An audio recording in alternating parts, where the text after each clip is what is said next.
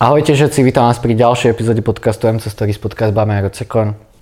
Ako vždy, podcast môžete počúvať na YouTube, Spotify, Google Podcast, Apple Podcast, Podcast Addict, Pocketcast, Breaker a Radio Public, čo je dokopy 8 platform.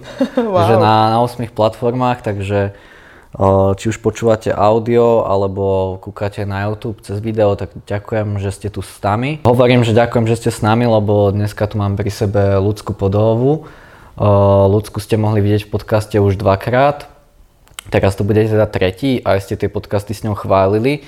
Aj ste tam písali také komenty, že, že ste sa dozvedeli fakt veľa, že čo ste nevedeli, čo samozrejme ja si myslím, že určite je pravda, lebo ľudská má ohľadom stravy tiež prehľad taký, že konec a, a vďaka tomu aj mne sa podarilo dostať Reumu do remisie, lebo chýbali mi tam nejaké veci v tom eh, aj životnom štýle, aj v tej strave, ktoré som tam nemal a s tým ľudská pomohla, takže ja ti ľudská ďakujem, že si prijala opäť moje pozvání a že si tu v podcaste zas. Já děkuji, já děkuji za třetí pozvání. To jsem rekordmanka, že? Nie. Nie? Vieš čo, nie. Najviac má asi Tony Hills a ten má 4 alebo 5. To dáme. No, no teraz, teraz dlho sme spolu nič nenahrávali, takže keď pojeme takýmto tempom, tak možno by si mohla predbehnúť. tak půjdeme do toho. Já moc děkuji za pozvání a těším se na tady zase to další povídání, protože i mě to hodně dává. Jsem ráda, že nejenom našim posluchačům, ale i nám. Hej, hej, no. Dneska my sme sa bavili, že by sme rozobrali tému, že náš život po AIP, čo je teda pre tých, čo ešte nevedia, autoimunitný protokol. Je to v podstate systém stravovací aj systém životného štýlu, ktorý vám pomôže s týmito autoimunitnými ochoreniami ale tu ja už by som skôr možno tebe dal taký priestor, že pre nejakých, len v minútke vysvetliť, vieš, že pre někoho, kdo nepočul ty naše podcasty předtím a začal počúvať zrovna tento. Mm-hmm. Děkuji moc za slovo. Určitě ale doporučuji zhlédnout si ty dvě předchozí epizody, mm-hmm. protože AIP je hodně obsáhlé téma. Nicméně, když to zkusím ve zkratce, tak autoimunitní protokol je terapeutický program na zmírnění až remisi autoimunitních onemocnění, kam patří třeba rheumatoidní artritída, kterou my oba dva máme s Máriem, nebo taky třeba krónová choroba, celiakie, roztroušená skleroza a tak dále. Těch nemocí je 104, takže jich opravdu hodně.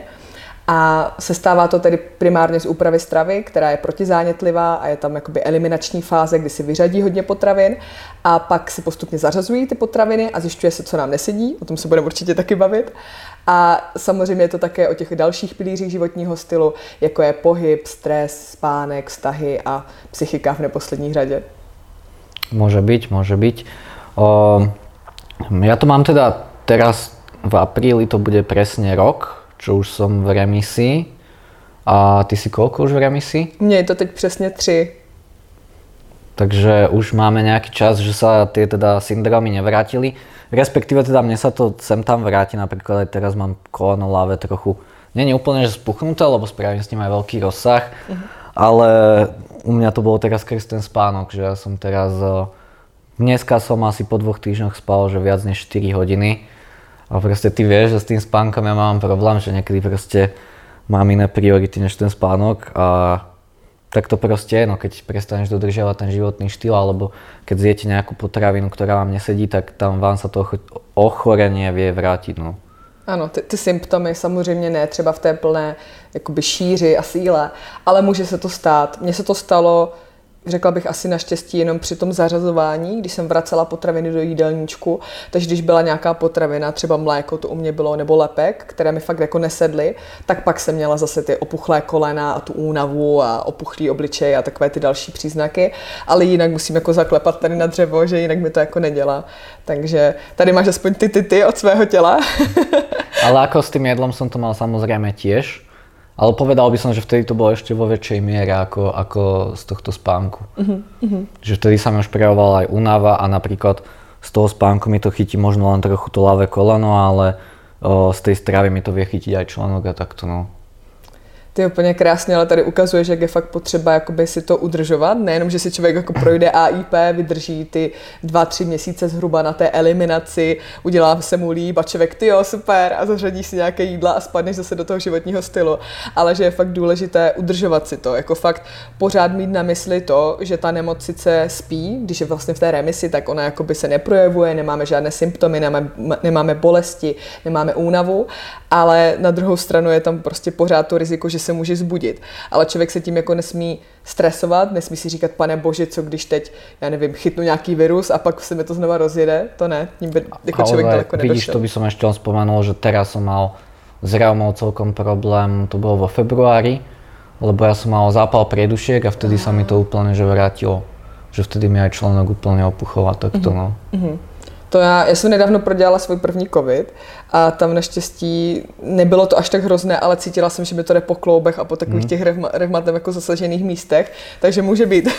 Ale to je hrozne divný pocit, keď takto to spätne sa ti stane a ty si povieš, že fú, že s týmto proste som žil, ja teda napríklad 16 rokov, vieš, že, že je to taký moment, že, že začneš, vieš, že mal som taký pocit vďaky za to, že nemusím brať lieky ani takto, že je to úplne v pohode. ano, ano.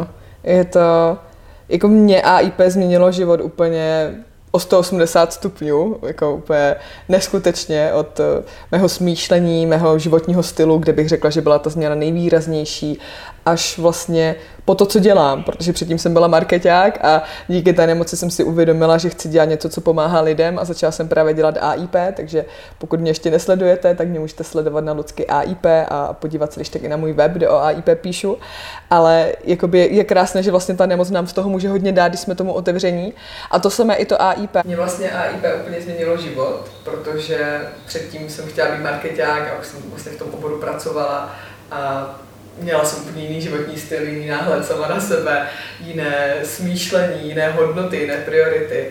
A pak vlastně, když jsem začala jakoby se zajímat víc o to, co ta nemoc znamená, co s ní můžu dělat a narazila jsem na AIP a pak jsem si tím prošla, což vlastně popisujeme v těch předchozích epizodách, tak mě to úplně změnilo život a uvědomila jsem si, že nechci dělat to marketingu, že nechci prodávat trtěnky a parfémy, ale že chci dělat něco smysluplného. A tom samém okamžiku mi vlastně došlo, že nikdo tady moc jako nedělá AIP a nikdo to tady nešíří v Česku a na Slovensku. Takže jsem založila projekt Lucky AIP, který najdete na luckyAIP.cz a strašně mě to posunulo jakoby osobnostně. A myslím, že tebe taky, že ti to dalo jako Je, hodně, co se týče. Jak to třeba tebe změnilo, Mary? Tak mňa vieš čo, asi ten životný štýl hlavne, že naučil som sa viac relaxovať, nebyť tak vystresovaný. A stravu, ja som aj predtým držal však diety na súťaže a takto, čiže u mňa nebol problém s tou stravou. Jedine nejako čo mňa mrzí, že mi chýbajú určité zložky stravy, ktoré by som potreboval. Třeba? Napríklad sacharidy kvalitné, vieš. Ale to už akože není, že by som to k životu potreboval, ale tak chcel by som lepšie vyzerať samozrejme a viem, ktoré typy sacharidov mi ako sedia. Samozrejme ohľadom toho svalového hľadiska, ale nesedia mi ohľadom tých čriev, čiže bohužiaľ sa s tým musím. Mhm, mhm. Je pravda, že moje strava se hodně změnila oproti tomu, když jsem jedla před AIP. A ku podivu, většina lidí to nesnáší, ale já jsem si tu AIP eliminaci užívala. Sice člověk jí jenom maso, zeleninu a to ne všechny druhy, ovoce, ale v omezené míře a kokos, který potom už člověk většinou nemůže ani vidět, protože máš kokos jako ve všem a bylinky a to je všechno. Ale já jsem se jako v tom úplně hrozně jako našla a teďka vlastně jím jakoby paleo 80-20, takže 80% času mám paleo, což je de facto AIP, jak jsem popisovala, ale ještě s vajíčkama, se semínkama, s oříškama a z toho si krásně vystačí, že uděláš prostě, já nevím, dort, zákusky, koláče, jako když jednou za čas nějaká příležitost, tak si člověk v pohodě udělá něco takového jako slavnostního. A občas si dávám nějaké věci mimo to paleo, což jsou vlastně všechny mléčné výrobky, všechny obiloviny, i ty bezlepkové, všechny luštěniny, ale jakoby tam jsem opravdu opatrná, jím jenom kozí nebo ovčí, nejím kravské, to vím, že mi nesedí, to jsem měla jednu z nejhorších reakcí. A potom jím taky občas humus, který je vlastně jako z cizrny, anebo červenou čočku a občas si dám rýži, ale jako tím to asi hasne, že vlastně pořád si jako držím toho pala, ale jako nestěžuju si, protože člověk si nají na dovolené, nají se v restauraci, nají se na nějaké oslavě, když jako by si to předobědná nebo si sám něco udělá, takže já musím jako zaklepat, že já jsem jako spokojená. Co ty, co ty vlastně jíš? Ja vlastne okrem AIP tam mám pridaný normálne glukózu, aj fruktózu a potom tam mám vlastne mliečne bielkoviny, Mhm. ale to je asi tak aj všetko. Rajčata, nic takového? Ne. Rajčiny papriky nie vôbec, to raz som mal rajčiny, to mi spravilo dosť zle. A orechy tiež. Jako všechny druhy? Neskúšal som úplne všetky, skúšal som tie základné, mal som mandle a kešu. A rašidy moc ani za orechy nepovažujem. To, se- to je roštěnina, to No. souhlasím. Takže tie mandle som skúšal a kešu a inak, inak nejak som predtým nedával, vieš, takže... Mhm, mhm, mhm. Mne tam najviac chýbajú akože tie sacharidy, lebo tuky si viem pokryť, bielkoviny si viem pokryť, ale tie sacharidy, no to je problém, hlavne keď máš fakt, že veľký príjem. Lebo ja by som fakt naberal nejak viac svalov, tak ja potrebujem kaloricky to dosť dotlačiť a potrebujem tam mať aj tých 700 gramov sacharidov, no. Čo ako z batátov a z tých IP vecí, vieš, to je, to je ťažko proste tam dať. Čiže ja aj proste pijem normálne pomarančový čus napríklad, ten mi nič nerobí, takže ten pijem s jedlami počas dňa, aby som tam dohnal tie sacharidy, no. Mhm, Alebo do proteínu vieš glukózu 50 gramov. mhm. U tebe je škoda, že ta rýže neprošla, no, No. že ta rýže tak by ti to hodně usnadnila, Hej, protože rýže je nejlepší 80 sacharid. gramov sacharidov na 100. Ano. Ľahko stráviteľné, vieš, môžete to kľudne dať viackrát za deň a úplne pekne to trávi. no. Tady ale určitě bych tě chtěla podpořit v tom, že většinou se to tělo ještě více ozdravuje, což vlastně ty tím, že plus minus pořád pokračuješ v takových těch ozdravných procesech. Občas si to pokazíš tím spánkem, jak jsi říkal, ale jinak vlastně jako pořád v tom oba dva pokračujeme, tak to tělo se dál posunuje. Že já třeba, když si vzpomenu jakoby na to, co mi prošlo hned po AIP, tak je to jinčí než teď po těch třech letech, kdy opravdu už je ten jídelníček mnohem širší. Dokonce jsem teďka po třech letech zařadila rajčata, což je zase velký jako level up. A slepičí vajíčka, já jsem totiž mohla jenom křepelčí mě vadil bílek a teďka už jakoby dám i, i normálně prostě celé slepičí vajíčko. Takže určitě, když budeš dál pokračovat, nebudeš to kazit tím spánkem, tak věřím, že se dostaneš i k tomu, že třeba ta rýže ti jednou projde nebo tak. Víš, že vlastně ta teorie střeva praví o tom, že čím více je to střevo ozdravenější, tím větší je ta tolerance potravin, čili i ty potraviny, na které teďka těsně po AIP, dobře, tak rok po AIP, stále reaguješ, tak vlastně se potom ještě může pořád zlepšovat. Takže nevěš hlavou, to bude lepší. Hej, a ja zrovna ti teraz vravel o doplnku, s- ktorý teraz skúšam, a, ktorý má extrémne teda údajne ozdravovať črevnú stenu. Tak No. uvidím, teraz je to nejaký tretí deň, čo teda mám, alebo štvrtý iba. Tak uvidíme aj to, no. Určitě i doplňky se to dá jakoby podpořit to střevo. Ono je hodně důležité udržovat ten životní styl pořád, svým způsobem optimalizovaný. Samozřejmě člověk si už teďka prostě v uvozovkách vyhodí z kopítka a taky občas si člověk zajde, já nevím, na párty nebo něco, ale má to takovou tu rovnováhu v tom, že je to opravdu jenom výjimečně, že třeba slavíš narozeniny nebo tak, tak prostě si uděláš nějakou párty, ale jakoby normálně nepiješ alkohol, normálně neponocuješ, máš ten svůj pravidelný režim, máš optimalizovaný cirkadiální rytmus a máš pořád takové to, kde víš, že se cítíš ty jakoby mentálně dobře, protože víš, že si neškodíš a zároveň i to tělo je takové, jakoby poznáš to, že je prostě takové tak jakoby optimalizované a, a spokojené a šťastné. Tak když jsme u těch party, tak možná by bylo ještě dobré probrat téma alkoholu, možná vás to taky zajímá, protože um, na AIP se samozřejmě alkohol pít nesmí a otázka je, jak potom my rehmatici, když si třeba tím AIP projdeme a ulevíme si teda, jak my dva s Máriem jsme se dostali oba dva do remise, tak co potom s tím alkoholem? Samozřejmě alkohol je součástí mnoha společenských událostí, takže je přirozené, že dřív nebo později člověk se k tomu asi bude chtít vrátit. U mě to teda trvalo dlouho, já po AIP ještě asi tak rok až čtvrt jsem alkohol jako vůbec ani neskoušela a až potom jsem si řekla, že to teda zkusím, samozřejmě začala jsem něčím v vozovkách jemnějším, nevím už, jestli to bylo proseko, víno, něco takového, jakože žádné panáky a podobně.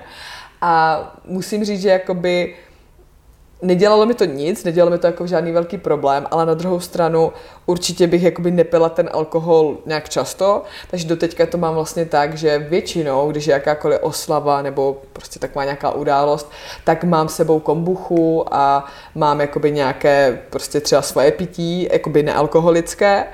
A jenom jednou za čas si dám třeba decku, dvě proseka, nebo zkoušela jsem třeba koktejl, to jsem taky snesla, ale jako rozhodně to asi není v tom stylu, že bych to pila pravidelně a že bych třeba šla se jako, nevím, jak v 17, když bylo populární do klubu a prostě kopat to tam do sebe a tančit celou noc.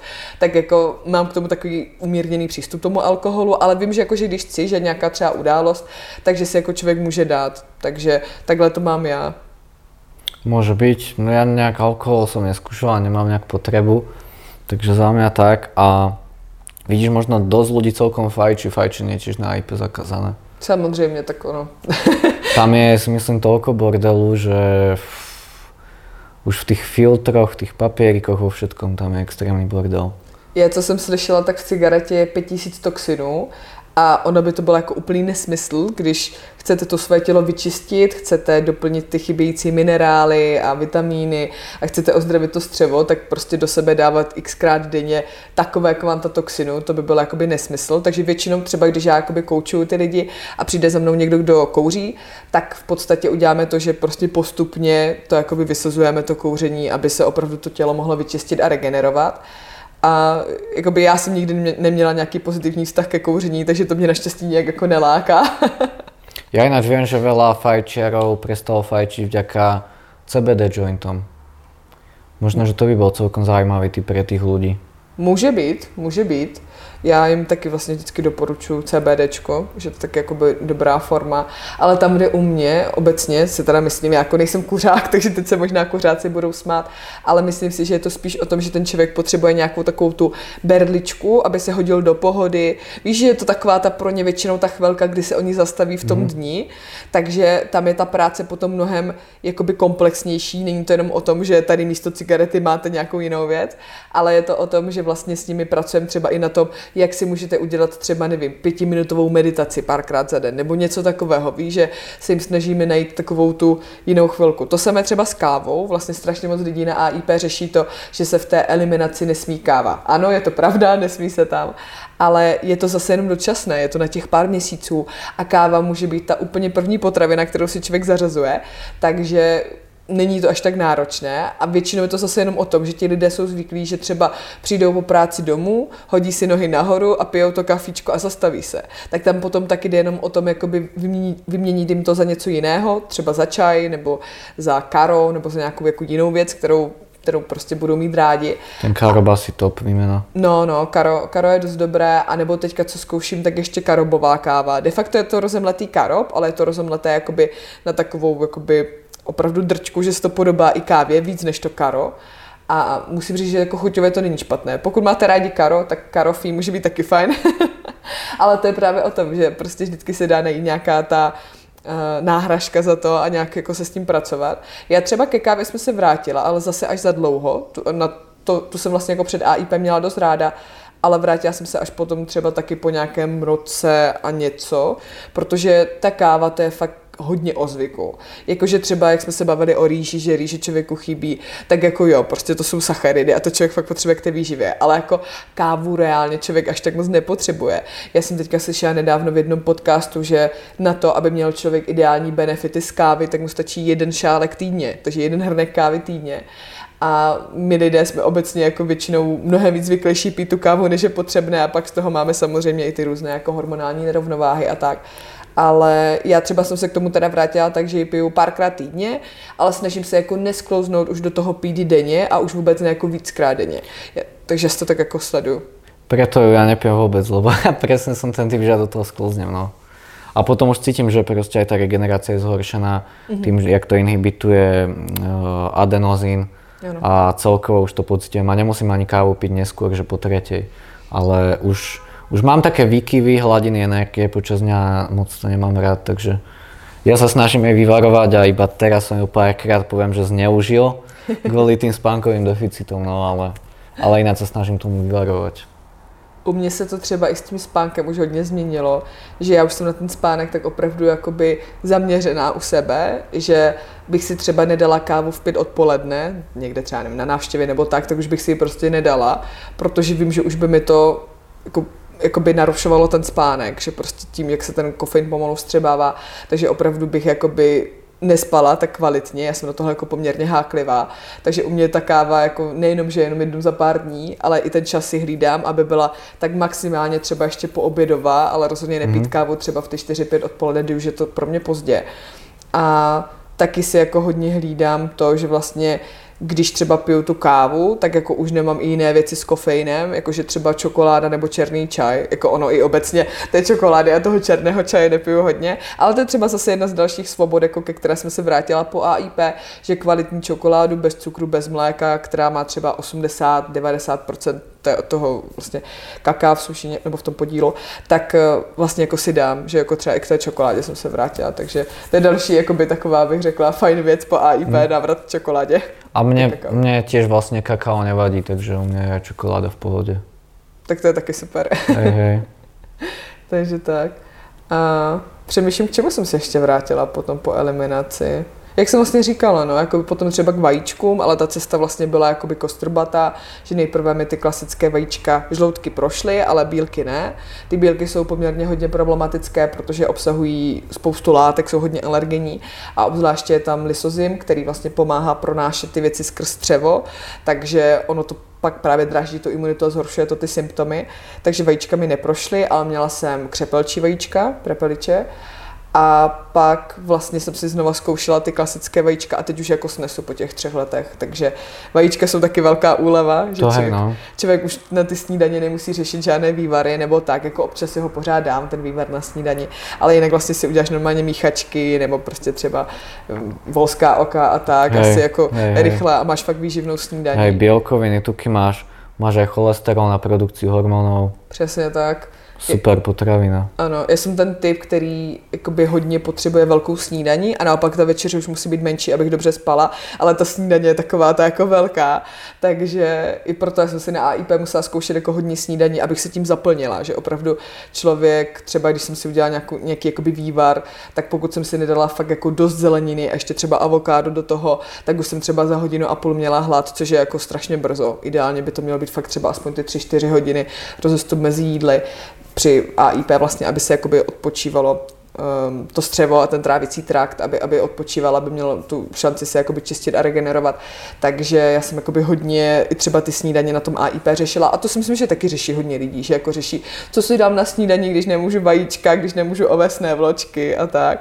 K ovesným vločkám jsem se třeba taky vrátila, ale k bezlepkovým. Já vím, že ten lepek je vlastně ten můj problém a obecně nikomu po AIP nedoporučuji konzumovat normálně lepek, prostě není to úplně fajn. Takže doporučuji, pokud jste jakoby tady v té sortě nás lidí, kteří mají autoimunitní onemocnění, tak ten lapek opravdu by měla být věc, která by se v tom jídelníčku neměla ideálně vyskytovat. Takové ty americké doktorky, které vlastně přišly z AIP, jako třeba Sarah Ballantyne, která je zakladatelkou, tak ta říká, že lapek jako nikdy, to samé Amy Myers, která napsala knihu Autoimunitní řešení. Ale já jsem jako v tomhle méně striktní a myslím si, že když si to člověk dá jednou za čas a jenom v malém množství, tak se jako nic až tak moc nestane. Já už to mám i taky vysledované, že když si prostě teď dám jako kousek něčeho, třeba když cestu cestujeme, tak jsme někde v restauraci a bohužel jako zrovna tam nic není, tak si dovolím dát si tu trošku lepku a neudělá mi to takovou nějakou jako šílenou reakci, jak jsem třeba měla tenkrát mít potom AIP. Ale zase není to věc, kterou bych normálně konzumovala, rozhodně nedoporučuju lepek pro lidi s automunitou konzumovat pravidelně. Ináč dávajte si pozor, toto som teraz veľakrát na toto narazil, že poznám nejakých ľudí, čo aj majú nejaké problémy s trávením, ne, ne, nemyslím teraz autoimunitné, ale Kupujú si, teraz sa to veľa predáva, proteínové sušienky. Mm-hmm. A samozrejme vyzerá to, vieš, že tam proste nápis, že 23 gramov bielkovín, vegán, vieš, takto, čiže pôsobí to na ľudí takým dobrým dojmom. Ale tak nie je každý ako my, že samozrejme čítajú zloženie, ano. ale keď si pozrie zloženie, tak v každej tej sušienke býva minimálne 51% pšeničný lepok. A je to ináč dosť drahé, stojí to 2,80, niekde aj 3 eurá. A dať 3 eurá za vec, ktorá má výrobnú cenu 0,00 a takisto ešte tie bielkovinové chleby alebo večerný chleba. Hej, tie akože bezsacharidové a zloženie tiež 60% pšeničný lepok. Áno. Ale ľudia, ktorí nečítajú zloženie, tak o, určite, no tak na IP musí asi každý čítať zloženie. Áno, určite. Ale toto možno pre niekoho, kto to počúva a není IP, tak dávajte si pozor na tie zloženia, lebo v dnešnej dobe vám dokážu fakt predať taký bordel za nehorázné peniaze. To souhlasím, to je další věc, co jsem si odnesla z AIP, opravdu číst si ty etikety a kontrolovat si to složení. Taková ta obecná zásada. A nemusí to být ani, že člověk jakoby má autoimunitu nebo že třeba řeší jakoby AIP, ale už jenom taková ta jako zdravá zásada, tak je vlastně to číst si ty etikety a když je tam nějaká ingredience, které nerozumíš, třeba nějaký difosforenčtan draselnatý, tak prostě si to jako nekupovat. Já si vždycky říkám, vím, jak se to vyrábí, mám to doma, měla by to moje babička doma a odpověď je vždycky ne, takže prostě si to jako nekoupím, hmm. protože na to třeba hodně narážím u rostlinných mlék, jelikož já jsem se jako nevrátila ke kravskému mléku a neplánuju to, jelikož jsem to zkoušela a opravdu to mléko mi dělá potíže a to, to je jako hodně časté. Obecně bych řekla, že lepek a laktoza jsou dva takové jako nejhorší ty spouštěče na střevo, ale zase je to individuální. Zvláštne, že mě ta laktoza úplně v pohodě. To máš dobrý. akože tak ja nie, že by som príjmal, že veľa laktózy, hej, ale tiež e, keď máš 3 krát za deň proteín alebo máš po tréningu, že 60 gramov, tak tiež tam máš nejaké 3-4 gramy laktózy asi. Yes, Ale je pravda, že častokrát výrobcovia aj asi uh, takto používajú, že laktázu ako enzym, že pridávajú, vieš. Tak že aj to môže byť možno časť. Prečo? Určitě, určitě. Laktáza napomáhá tomu trávení laktózy, takže v tom to pomáhá. Nicméně já jsem se teda nevrátila ke kravskému mléku, ale občas si teďka dávám kozí sír, který jsem jakoby nevysledovala, že by mi dělal nějaké reakce, což je taky super, protože občas si člověk nějaký ten sír taky dá rád. A ten je ten kozí je brutálně dobrý. Kozí je výborný. Kozí, kozí doporučuji. Jestli budete chtít někdy zařazovat mlačné výrobky a budete se bát kravských, tak určitě zkuste kozí. a pokiaľ ste AIP a vám to sedí, ja som zrovna dneska hovoril ľudské, že asi celkom idem na jej krekroch a tie si, tie si kozím sírom ja keby dipujem. Aha. Že to mám presne jak tie náčos, vieš? Áno, áno. Do kozieho síru a aj pekerekery a to je fakt brutál. To je na večer riadný úlet. ano, určitě naše, naše AIP krekry, vlastně, které jsem vyvíjela s květomluvou, tak určitě doporučuji vyzkoušet, protože jsou bez lepku, bez laktozy, bez vajíček, bez ořechů, bez semínek. Jakoby takové složení, jaké vlastně není, bych řekla, nikde v celé Evropě, možná na světě. A fakt jakože kvalitné živiny máš. A máš tam aj dost tukov, takých v pohode, že vieš, nie sú prozápalové, ale skôr mm. proti. A máš tam aj nejaké sacharidy, vieš. Rok vývoje. Zloženie, no. Tém, téměř rok jsme to vyvíjeli. A, a míchali jsme spoustu těst, pekli jsme spoustu várek, dělali jsme spoustu chuťových testů. ale, ale to byl krásný proces. Každopádně jenom, co jsem teda chtěla zmínit, takže jsem vlastně nezařadila to kravské mléko a tu kozí mléko, jakoby takhle samotné nepiju, jenom občas ten sír, ale vrátila jsem se vlastně k oříškovým mlékům, což jakoby je fajn, ale tam je potřeba hodně dávat pozor na to složení. A vlastně nejenom k oříškovým, i třeba jakoby k rýžovému. Soju teda tu, tu moc jakoby nepraktikuju, ale rýžové, anebo třeba mandlové nebo kešu, tak to ano, ale tam je hrozně velký rozdíl mezi jednotlivými výrobci. A dokonce, i co mám vysledované, tak i třeba v rámci jednotlivých výrobců, že jeden výrobek, třeba rýžové mléko, mají čisté a pak mají třeba mléko lísko oříškové a tam mají narvané Ečka úplně jakoby šíleně. Takže obzvláště pokud tady třeba tyto věci chcete tak jako zařazovat do jídelníčku, tak určitě u, tom, u toho kontrolovat etiketu a kupovat jenom ty značky, kde fakt víte, že je tam třeba jenom ta rýže, morská uh, sůl a voda. Prostě, že opravdu to jsou tam jako ta čistá složení, protože v těch uh, mlékách se hodně používají různé zahušťovadla a tak dále. A zase je to zbytečná dávka nějakých věcí ve svém těle, kterou tam prostě nepotřebujeme. Je, je a aj také veci, napríklad to ja som si hovoril, že na dochucovanie mesa, lebo keď ešte som bol na AIP, že som tam nemal zaradené tie uh, mliečne bielkoviny, tak ja som jedol 1,2 kg mesa denne. Ja som fakt, že, fakt, že ho jedol riadne, aby som pokryl tie moje bielkoviny.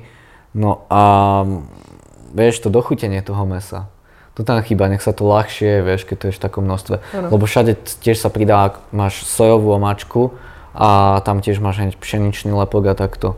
Ano, ano. Ale čo ja som napríklad používal, som používal tú fermentovanú kokosovú mačku. Áno, kokonat aminos, no. to je výborná A to doteraz používam sem tam, ale už nie až tak často. Taky, taky. Kokonat aminos je super, to určitě na AIP místo sojovky jde.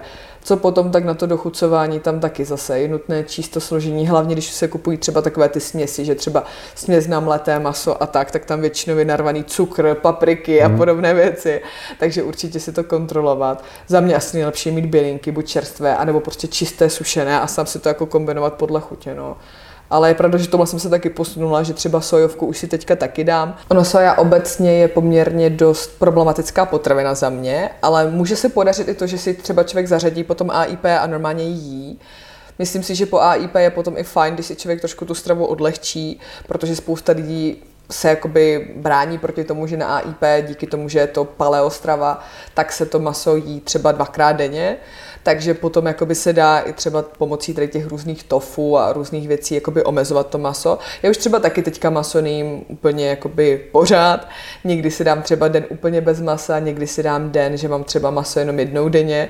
Vím, že pro některé to pořád zní jako sci-fi, ale pak jsou zase takový lidi jako ty, kteří jedli kilo. Kilo celých dva, no. Ano, 1,2 kg masa denně, což je teda extrém, ty tak ty, že jo.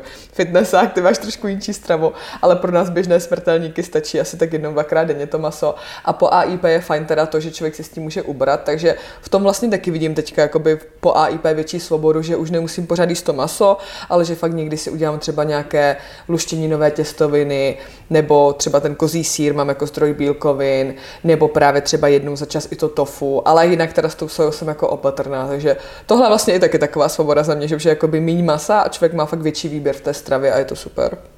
Hej, ja teraz mám jak 400-500 gramov mesa a zbytok z tých mliečných. Niekedy napríklad môže mať fakt, že len 250-300 na deň uh-huh. a v pohode. Lebo tak vtedy tam bol problém, že v tej eliminácii fakt nemáš tie bielkoviny moc z čoho ťažiť. Ale prekvapilo mi to super trávilo, nebol s tým nejaký problém, príjem tekutín. Áno, áno, hodne pít. hodne pít. No a čo by som chcel ešte tak s tebou rozobrať je taký pohľad, že čo ti IP tak zmenilo na napríklad investíciu do mm, kvality potravín, do nejakých suplementov, že ako ti toto zmenilo pohľad na vec?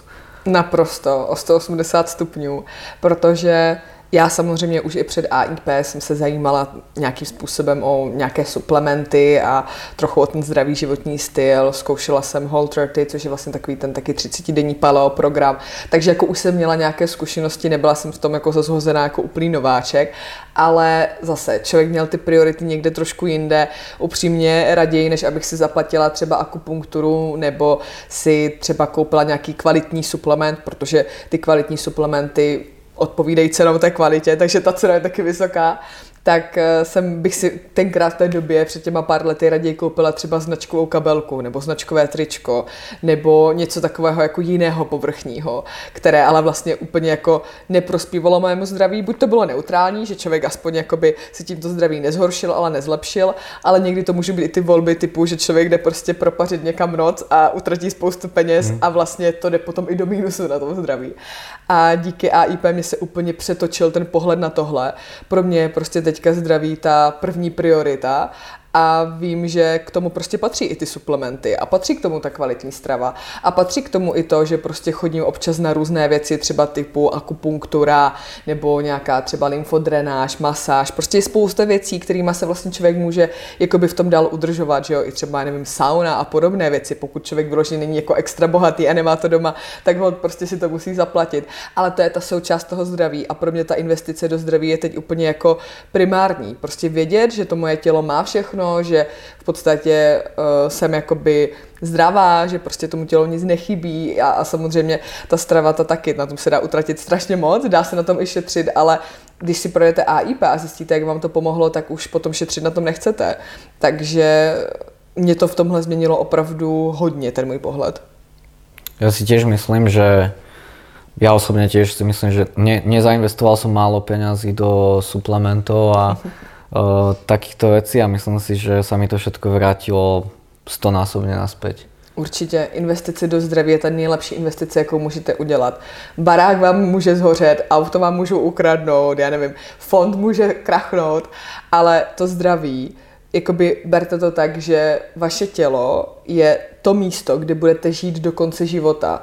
Ta samá hlava, ty samé orgány, ta samá páteř, ty samé svaly, prostě to samé tělo a ano, bude se proměňovat, ale samozřejmě hodně to můžete ovlivnit tím, co do něho dáváte, jak se k sobě chováte, jestli spíte, jak se stresujete a podobné věci. Takže mě to vlastně ukázalo, že by to moje zdraví a jakoby já vlastně obecně bych měla být na prvním místě a že opravdu v dnešní době už třeba než si koupit jako nějakou drahou zbytečnost, tak to raději vrazím do toho, že si koupím třeba zásobu kvalitního suplementu, který vím, že mi pomáhá udržovat vlastně ten můj jakoby ideální stav. Ono obecně po AIP si myslím, že už je jako vhodné a možné rozvolnit trošku s těmi suplementy. Samozřejmě záleží ty zase tím, že suplementuješ jako fitnessák, tak, tak máš jakoby jinou suplementaci, ale pro běžné lidi si myslím, že už jakoby není potřeba toho brát tolik, protože během eliminace člověk většinou bere pro, eh, probiotika, kolagen, samozřejmě vitamin C, teďka D, K, a třeba i CBD, jako je tam toho spousta, co člověk bere, různé jako protizánětlivé nebo na doplnění různých mikroživin. A teďka potom AIP já to mám třeba tak, že jsou probiotika, která beru denně, což je třeba eh, vlastně, to jsou ty probiotika. Potom mám třeba D s káčkem, to taky beru denně, anebo obden, záleží, jaké mám dávkování a třeba jako na období, že v zimě člověk bere více samozřejmě a v létě jakoby už nepotřebuju ale neberu třeba už teďka pořád ty samé věci, jak předtím, že člověk opravdu v tom má jakoby větší svobodu a už jakoby nemám ten pocit, že musím sníst všechny ty suplementy denně, ale mám třeba jakoby jeden za, za prostě pár dnů. Takže určitě i v tomhle se dá propracovat jako větší svobody po AIP v suplementech. Hej, hej. Ale ono, aj keď to znie, že spovedal pár suplementov, tak pre takých tých bežných ľudí, tak uh, je to tiež dosť veľká investícia, keď zoberieš, keď chceš kvalitné probiotika, to už je hneď uh, najdražšia položka asi. To určite. A tiež cena za tie služby, no ľuďom niektorým ja to tiež vidím, že, že niekomu sa nepáči proste za nejaký coaching platiť a takto, že im to príde zbytočnosť, ale zase keď si tie informácie chcete získavať sami, tak tam sa dá bohužiaľ dostať k takým zlým informáciám, že to môže aj veľmi zlo dopadnúť. Určitě. Já osobně bych nešla už do AIP sama. V té době jsem kouči neměla, ale to bylo před těmi třemi lety v Česku kouči nikdo nedělal. Ale upřímně v dnešní době, kdybych já šla do AIP, tak si najdu někoho, jako jsem já, kdo vás jako tím AIP provede, dává všechny ty informace, to vedení. A jako mě za to prostě není líto. Já opravdu utratím měsíčně x tisíc za, za suplementy, za, já nevím, fyzioterapii, za cvičení, protože pravidelně chodím cvičit samozřejmě, abych to udržovala. A zaplatím to taky třeba za akupunktury a za tady ty další věci, co jsem řekla, masáže a tak. Takže ono jakoby udržovat se samozřejmě jakoby není zdarma, ale na druhou stranu samozřejmě záleží i na tom, jaký máme ten budget, jaký máme rozpočet. Když prostě třeba bude člověk jakoby omezenější, protože třeba student, tak je jasné, že prostě nebude utrácet až tak moc, ale pořád by tam měly být takové ty určité základy, jakoby, které si pořád drží. A vždycky se dá na něčem ušetřit. Když jakoby člověk fakt opomene ty různé takové ty zbytečnosti, tak na to zdraví zůstane, ale je to vždycky o prioritách. Vždycky, když třeba člověk řekne, že na něco nemá čas, tak on tím neříká, já nemám čas. On říká, já si na to neudělám čas. On říká, že vlastně jakoby není ochoten to dát jako takovou prioritu, aby na to měl čas. A já si myslím, že to patří i k těm penězům, že to je to samé, že jakoby já, když bych ti řekla, že na to nemám, tak pokud si nebavíme samozřejmě třeba o milionových nějakých částkách, jako že by člověk na to fakt třeba neměl, tak je to fakt jenom o tom, že si člověk na to neudělá ten prostor v tom budgetu, že právě neoseká, já nevím, členství v Netflixu a nějaké třeba chození někam jako na, na párty a podobně a místo toho prostě to utratí za to, no. Takže je to o prioritách. Je, je a takisto aj s tým várením napríklad, to býva taká častá výhovorka, že ja nemám čas si chystať jedlo. A zrovna sme sa bavili, že ja som taký zás, že ty si ma dneska ponúkala tvojimi IP brownie a som ti hovoril, že ja tým, že moc nemám času, tak ja si väčšinou robím také, že úplne simple veci, že fakt len to meso, batáty a tak, aby som ušetril čo najviac času, ale viem si do 40 minút nachystať jedlo na celý deň. Přesně tak. Zase je to o tom čase a je to bych řekla hodně i o té disciplíně. Ty třeba jako fitnessák máš hodně velkou sebedisciplínu, že opravdu ty si řekneš, takhle to je a jedeš, ale chápu, že jsou právě lidi, kteří třeba to tak nemají a pro ně si myslím, že jsou ideální ti koučové. To jsou přesně ti lidé, kteří by si měli najít toho svého průvodce tím, který je opravdu motivuje, zjednodušuje jim to, poskytuje jim třeba jídelníčky, jak jsi zmiňoval to AIP Brownies, tak to se dá vlastně koupit i u mě na, na webu a je to vlastně jeden z nejprodávanějších jakoby e-booků, že fakt jako lidi chtějí mít ten jídelníček nachystaný. Takže určitě se to dá, ale je to o disciplíně a je to o taky tom jako chtít hledat ty cesty a ne říct jako výhovorka, že prostě no já na to nemám časy vařit. Jde to. A je to zase o tom, přesně jak říkáš, buď člověk vaří jakoby jednoduše, protože na to nemá čas, anebo vaří tak jakože jak stíhá. Já třeba taky v běžném jakoby denním životě taky normálně si vařím maso, zelenina, občas teda teď už nějaká rýže nebo něco takového, ale jako nejsou to žádné složité věci.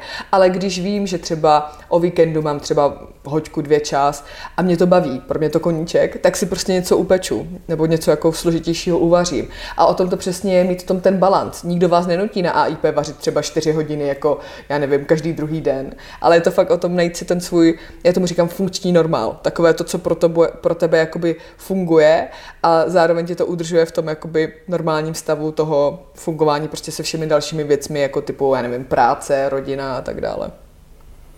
Môže byť. Uh, takže to sme rozobrali toto, tie na, najčastejšie výhovorky. A ešte sa stretávaš možno s nejakými? Přemýšlím. Většinou no, finance, čas, omezený jídelníček, to bych řekla, že je asi taková jako nejčastější, že lidi si vyděsí, že ježiš tam není káva a ježiš tam není, já nevím, vajíčka a tak dále. Tady jsou potom dvě cesty. Buď to s těmi lidmi opravdu nastavíme tak, že jakoby se přechází pomalu, aby to nebyl mhm, moc velký mm. šok. Protože já jsem třeba takový ten jako rázný typ, co prostě udělá tu, tu ránu a jako jede. Takže já jsem přešla prostě během de facto jednoho dne jsem přešla na AIP, to samé ty. Ale jako tady těmto lidem třeba pomůže, když se to rozvolní. Na to je takový šestitýdenní nástup. Takže někomu stačí tohle. Někdy ale ani třeba jakoby na tomhle se neshodneme, tak potom volíme variantu B, že jim vysekáme z jídelníčku opravdu jenom ty největší alergeny, takže třeba mléčné výrobky, lepek, cukr, Ečka a další konzervanty a zbytek vlastně si jedou normálně, takže pořád mají třeba rýži, pořád mají třeba rajčata a tak dále, že jako není to zdaleka tak striktně jako AIP.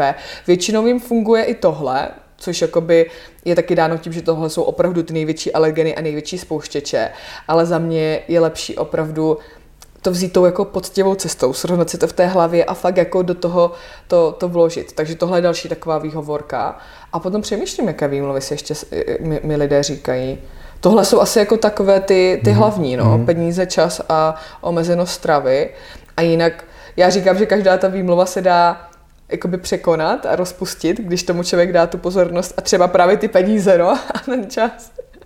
Ale mňa hlavne prekvapuje na tom to, že keď má niekto fakt, že autoimunitné ochorenie, a nevie nejak si zmeniť jedálniček, chápeš? A je tam tá možnosť, že by už nikdy v živote neužíval lieky, to mi príde na tom také až neuveriteľné, že niekto fakt nie je ochotný vyradiť niečo zo stravy alebo napríklad alkohol vyradiť alebo tak kvôli tomu, že, uh, že by ne, tá, mohol by prestať brať lieky, ale chápeš, ak to myslím proste. To, ano, ano. to mi príde úplne šialené. To je ta, ta role oběti a ta zóna toho komfortu. Hmm. Ono, pokud člověk nemá až nějaké extrémní potíže, tak věřím, že opravdu, než dělat všechny tady ty náročné věci, protože ruku na srdce a IP je náročné a všechny ty změny, které jsem dělala, tak byly náročné, ale jakoby to, co mi to přineslo, je nesrovnatelně prostě hmm. hodnotnější pro mě, než ta energie, kterou jsem za to vlastně dala.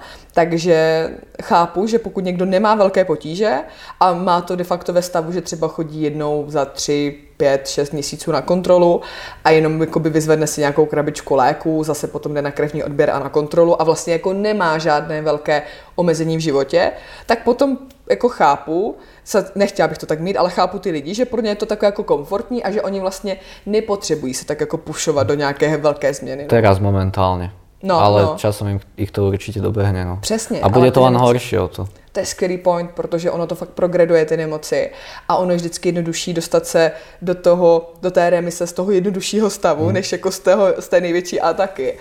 A já, jako, já to chápu, protože já třeba jsem jako taky dlouhé roky nevěděla, že něco takového je a to mám automatní onemocnění už úplně od dětství.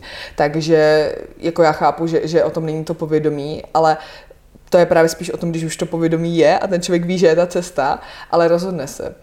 Já říkám, že každý je svého štěstí strujcem a každý musíme nést následky těch svých vlastních rozhodnutí. Takže pokud se já rozhodnu jakoby vědomě investovat desítky, nebo spíš asi jako uh, stovky uh, tisíců hodin času prostě do toho, že jakoby něco dělám pro sebe, ať už je to ten sport, ať je to ten pravidelný spánkový režim, který chce taky třeba jako hodně té mm, vůle, jako já třeba kolikrát, když já nevím, půl hodiny před spaním si ještě čtu knížku a necítím si ještě jako už tak pomalu se ukládat, taky si říkám, ty já bych ještě tady zůstala a něco dělala, ale prostě to je přesně ta disciplína, to je to, že člověk si řekne, ne, tady je prostě moje večerka a já vím, že když nespím těch svých 8 hodin, takže mě to jako vykolejí.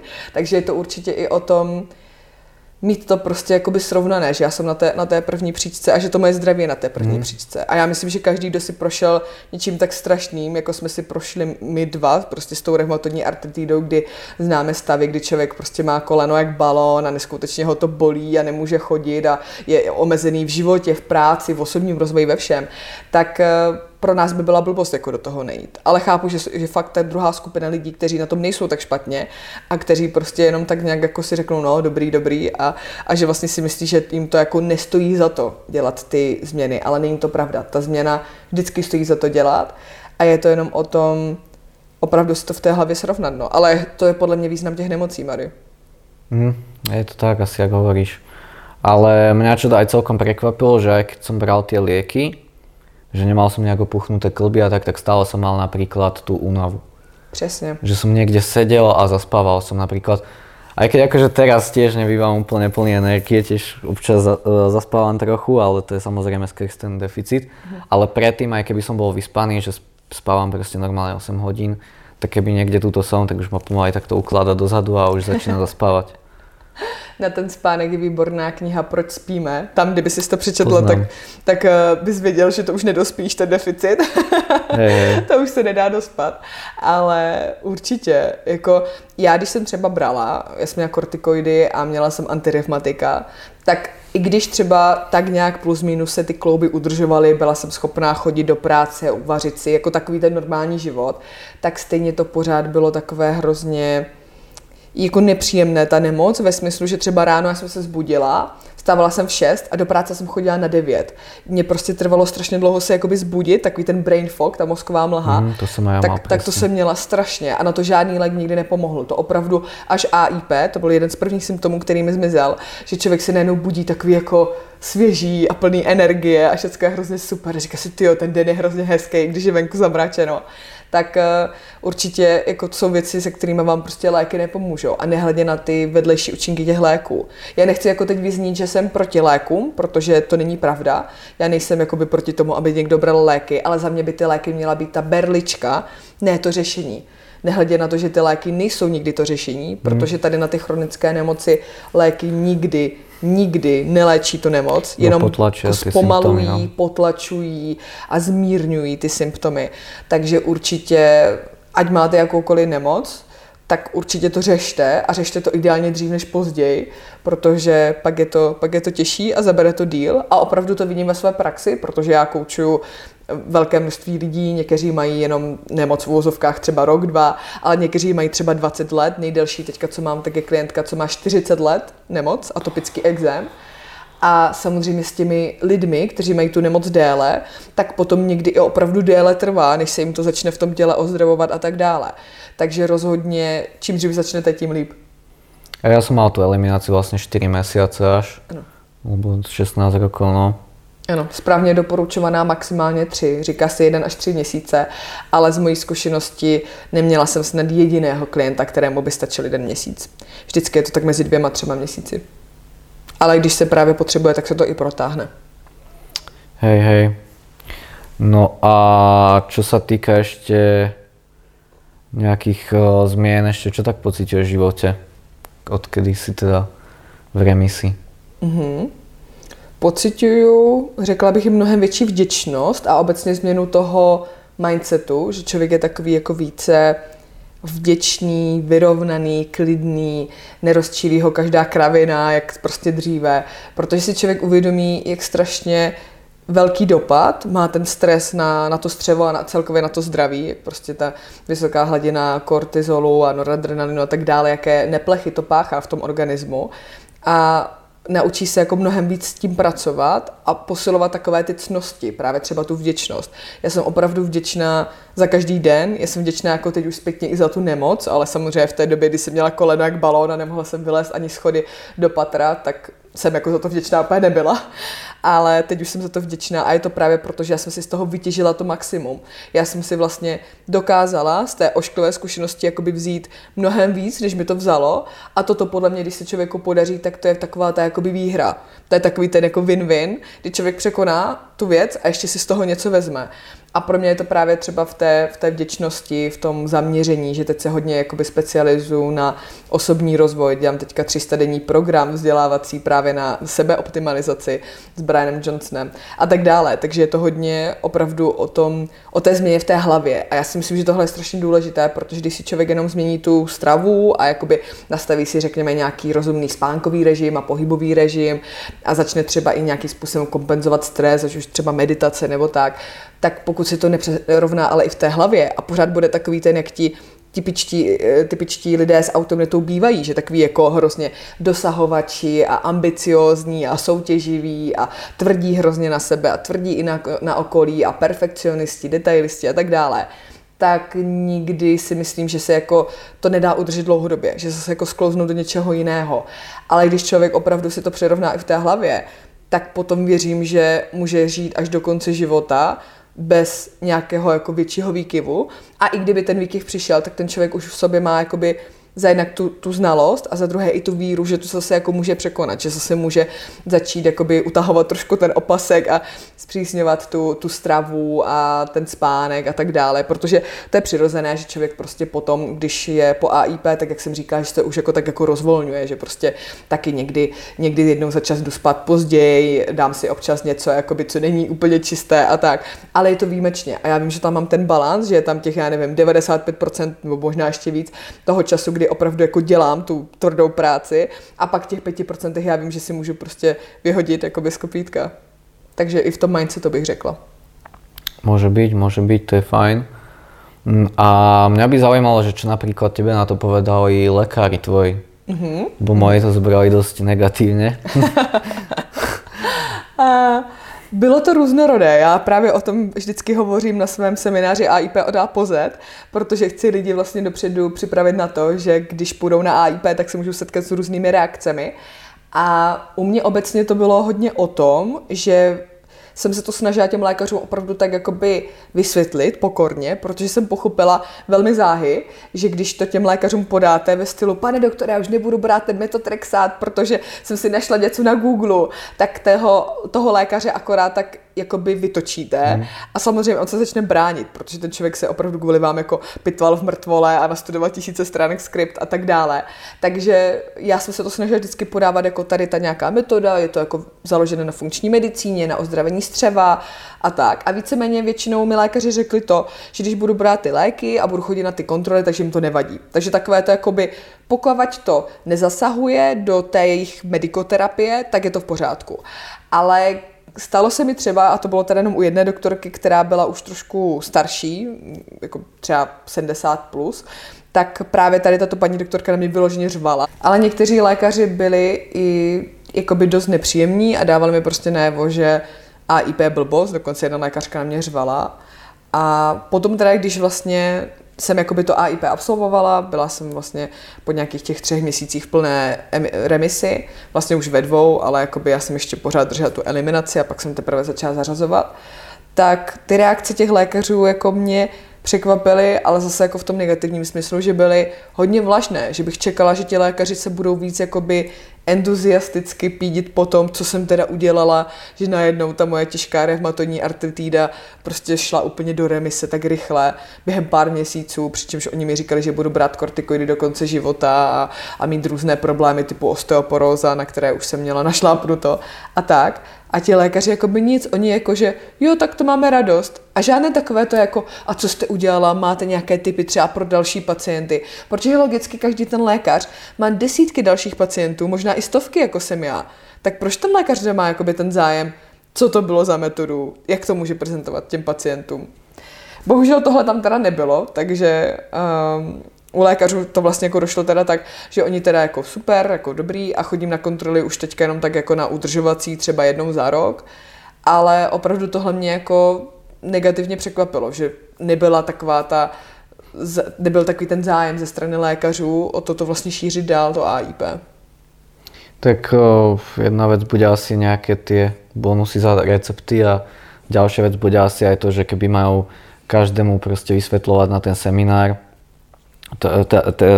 keby, musím od začiatku, sorry, keby majú každému vysvetľovať, v čom to spočíva, hej, tak na to by asi čas ťažko mali a nejak možno prepojiť kontakt na teba, to asi tiež není zrovna niečo možné, takže asi prostě no, majú, jak sa povie, v prdeli, no.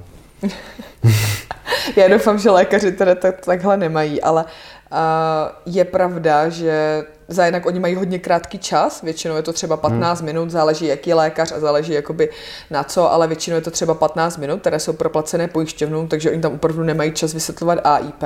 Nemyslím si, že by bylo potřeba ty lidi úplně jakoby posílat, vyloženě třeba za mnou, ale jenom říct, je něco jako automatní protokol, nebo třeba zkuste si vyhledat nějakou protizánětlivou stravu, ale prostě ti lékaři tam vůbec ani nedají jakoby tu tu myšlenku. Ale je pravda, že když se na to podíváš jako z hlediska farmaceutického průmyslu, tak pro něj je dobré mít ten produkt toho konzumenta, který konzumuje neustále ty léky. Ho, no. Když si vezmeš, že já jsem brala 220 prášků měsíčně, to kdybych fakt brala do konce života, tak na mě se zarobí i na, na Ferrari. Takže jako, uh, jo, jako já to chápu. A druhá věc je právě u těch lékařů, jak říkáš, oni jsou placení vlastně bodově. Nevím teda přesně, jak je to na Slovensku, ale v Česku je bodový systém, kdy lékař vlastně na základě toho, co vykáže za úkony provedené na tom pacientovi, tak dostává odměnu. Takže já vlastně, když jsem jako v remisi, tak na mě ten doktor jako moc toho neviděla, protože prostě se tam naúčtuje nějakou kontrolu a tím to hasne. Ale jako když třeba jsem pacient s reumatoidní artritidou v té aktivní fázi, tak on na mě dělá ty různé ultrazvuky a podobné věci hmm. a už jako mu to tam narůstá, takže může to být i tím, neříkám, že všichni lékaři jsou nějaké jako uh, po, po penězích prahnoucí eh, bestie, to vůbec. Já Jasně. jsem právě na straně toho opravdu, i když člověk jde na AIP, tak pořád chodí k těm lékařům, pořád chodí na ty kontroly, opravdu být kontrolovaní, protože přece jenom AIP není instantní řešení, nic není instantní řešení, nikdy. A to AIP taky prostě nějakou dobu trvá a je potřeba, aby to ten lékař jako kontroloval v průběhu. Takže já nejsem proti lékařům, nejsem proti tomu chodit k lékařům, to vůbec. Ale asi bych byla ráda, kdyby do budoucna tam byla potom nějaká jako větší, větší kooperace, no. ale možná, možná je to sci-fi, možná je to jenom hudba daleké budoucnosti, uvidíme. Môže byť, ja ti ďakujem. Myslím si, že sme nahrali celkom zaujímavý podcast, tretí. A dajte nám vyvedieť, ako sa vám páčilo. Prípadne budeme radi za každé zdieľanie, nech sa tu dostane k čo najviac ľuďom. Verím, že isto budete mať aj niekoho, kto má nejaké autoimunitné ochorenie, že budete mať medzi svojimi o, sledovateľmi alebo priateľmi na Facebooku, takže budeme radi, ak zazdílate a dajte nám do komentára vědět, ako sa vám páčilo. Já ďakujem moc ještě tebe raz, že si přijal pozvání. Já moc děkuju, bylo to skvělé. Myslím si, že se nám podařilo tady hezky předat tu message, kterou jsme tu chtěli. My jsme vlastně chtěli ukázat, že jsme dva lidi, byť máme úplně odlišné životní styly. Ty jsi fitnessák, takže máš úplně jinčí nároky. Akože teraz sa to nedá podľa mňa nazývať fitnessák, to podľa mňa som bol tak 3 roky dozadu, ale tak hej, no stále cvičím a tak si fitness no, trenér, dobře, tak jako si z toho fitness odvětví, zatímco já jsem jakoby zdravotní coach a IP coach a, a jako ty moje nároky zase na tu stravu a tak jsou úplně jiné, ale vlastně nehledě na to, že moje nemoc byla jenom pár let, u tebe to bylo 16 let, tak se nám tu reumatoidní artritidu podařilo díky automatnímu protokolu dostat úplně do remise. A to je jakoby naprosto krásný příklad toho, že když jsme to dokázali my, tak to dokážou i jako naši posluchači. A věřím, že jsme vám to teda tady předali, že jsme vám zároveň ukázali, že když potom si teda člověk projde tou striktní fází, tak potom je zase už to rozvolnění, o kterém jsme se bavili, ale na druhou stranu člověk opravdu pořád investuje do toho zdraví, pořád pracuje na sobě, pořád upřednostňuje ten spánek, že Marie? a, a tak už dále. Budem, už budem. Takže určitě je potřeba, aby uh, vlastně člověk tam měl sice tu větší svobodu, ale nesklouzl nikdy do toho hlavní, do toho takového toho životního stylu, který měl před AIP a to si myslím, že je ta hlavní message dneška. Takže já taky moc děkuji, děkuji Máriovi tady za pozvání, za třetí a věřím, že se vám to líbilo, jak říkal, tak určitě sdílejte. Pokud mě neznáte, tak se klidně podívejte na Instagram lucky.aip nebo na můj web luckyAIP.cz, kde najdete více informací o mě a o AIP a můj příběh a tak dále, takže věřím, že vás to může inspirovat a posílám vám zdraví a správné zdravé volby. To si myslím, že je v životě důležité. Presne tak, takže ešte raz vám ďakujeme a nezabudnite, že môžete podcast podporiť aj na Patreone, na patreon.com lomeno Mario Cekon. Takisto si môžete kúpiť nejaké oblečko Old Iron s kódom MC Podcast máte 10% zľavu a takisto na doplnky značky Promin 15% cez kód MC15. Díky ešte raz, čaute.